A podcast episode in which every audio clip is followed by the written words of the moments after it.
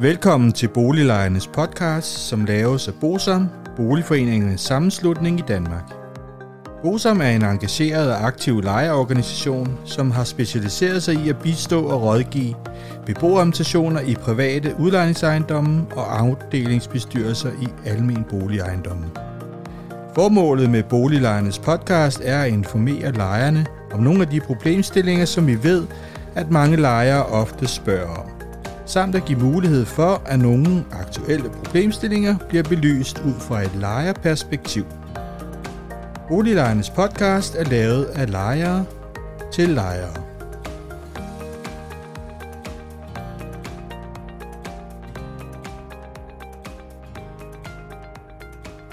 Velkommen til Boliglejernes podcast. Mit navn er René Sur, og i dag skal vi have anden del af serien Ghetto-listen, og den har fået titlen Ghetto-listen gennem tiden. Hvis vi skal se lidt tilbage i tiden, så skal vi faktisk tilbage til 2004, hvor den daværende få regering for første gang lavede en ghetto-strategi, og denne ghetto-strategi, den er så blevet efterfulgt af udspil på udspil på området fra de følgende regeringer. Og det, der så sker i 2010, det er, at vi får den første ghetto-liste. I den første ghetto-liste fra 2010, der var der tre parametre med grænseværdier. Først og fremmest så var en ghetto defineret ved at have mindst 1000 indbyggere og skulle opfylde to af følgende tre punkter.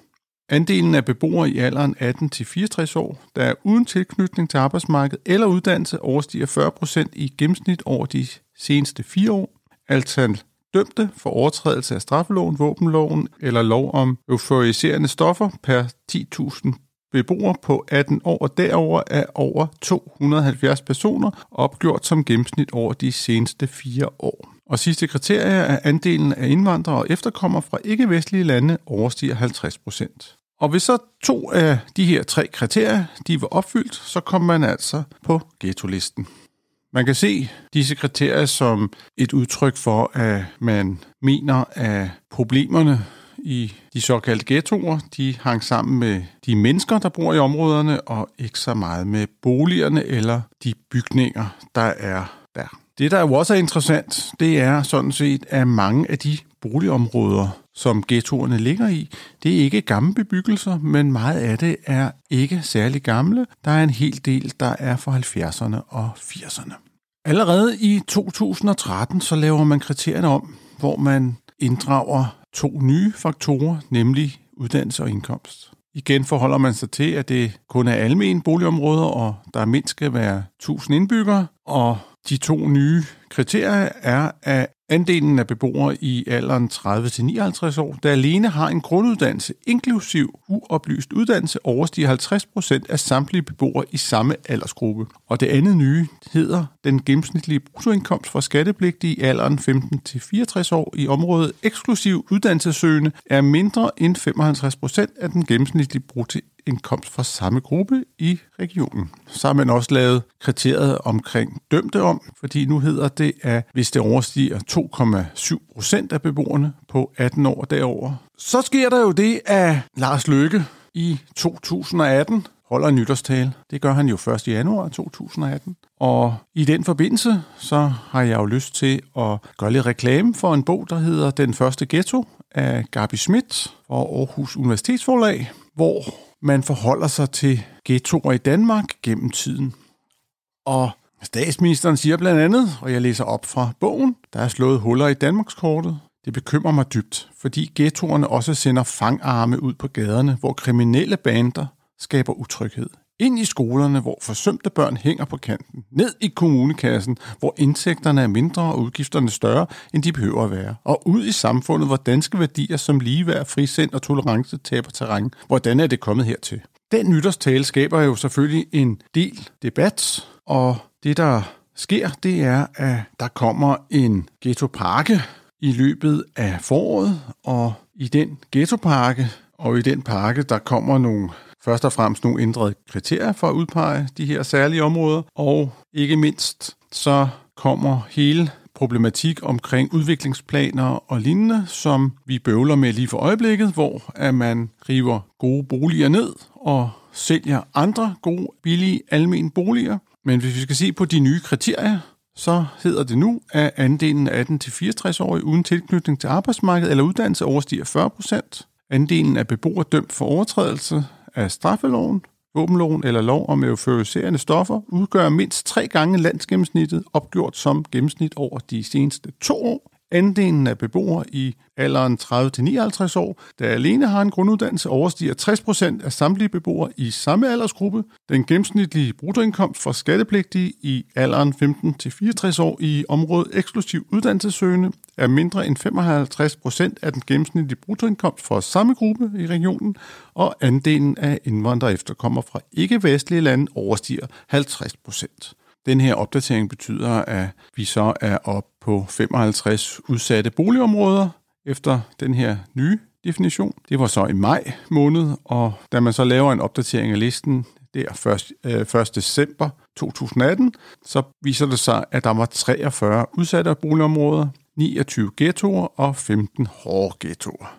Og så sker der jo det, at året efter i 19, så var tallet faldet til 40 udsatte områder og 28 ghettoer, hvoraf de 15 så var hårde ghettoer endnu.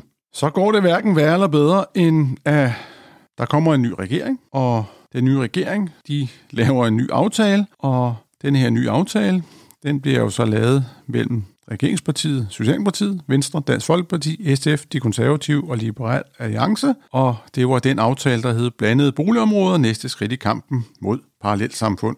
Og det, som aftalen havde til formål, var at sikre, at beboere med ikke-vestlig baggrund højst kommer til at udgøre 30 procent i alle boligområder i Danmark i 2030. Man ændrer ikke kriterierne men man kommer med en ny kategori, der hedder forebyggelsesområder. Og den nye kategori, den hedder, at mindst 30% af beboerne i alderen 18-64 år er uden tilknytning til arbejdsmarkedet eller uddannelse, opgjort som gennemsnittet over de seneste to år. Men kriteriet for forebyggelsesområder lyder således. Mindst 30% af beboere i alderen 18-64 år er uden tilknytning til arbejdsmarkedet eller uddannelse, opgjort som gennemsnittet over de seneste to år. Mindst dobbelt så mange som landsgennemsnittet blandt beboerne er dømt for overtrædelse af straffeloven, våbenloven eller lov om euforiserende stoffer, opgjort som gennemsnit over de seneste to år. Mindst 60 procent af beboerne i alderen 30-59 år har alene en grunduddannelse, og den gennemsnitlige bruttoindkomst for skattepligtige i alderen 15-64 år i området eksklusiv uddannelsessøgende er mindre end 65 procent af den gennemsnitlige bruttoindkomst for samme gruppe i regionen. Som I kan se, så er de her forebyggelsesområder, de er sådan mere omfattende end de hidtidige. Og det betyder så, at i 21 så kommer vi op på 62 forebyggelsesområder. Og i 2022 så kommer vi helt op på 67 forebyggelsesområder. Og det, som er problematikken med de her forebyggelsesområder, det er, at man har mulighed for såkaldte strategiske nedrivninger. Vi har ikke set, hvordan det skal udmyndte sig endnu, men øh, vi kan da frygte det værste og håbe det bedste, som vi plejer at sige. Det her var en lille gennemgang af, hvordan kriterierne og listerne har ændret sig igennem tiden. Næste gang så vil vi se på den kritik, der har været af de her lister fra forskellige sider. Fordi det har der selvfølgelig også været. Indtil vi ses igen på næste fredag kl. 10, må I have det så godt. Hej hej.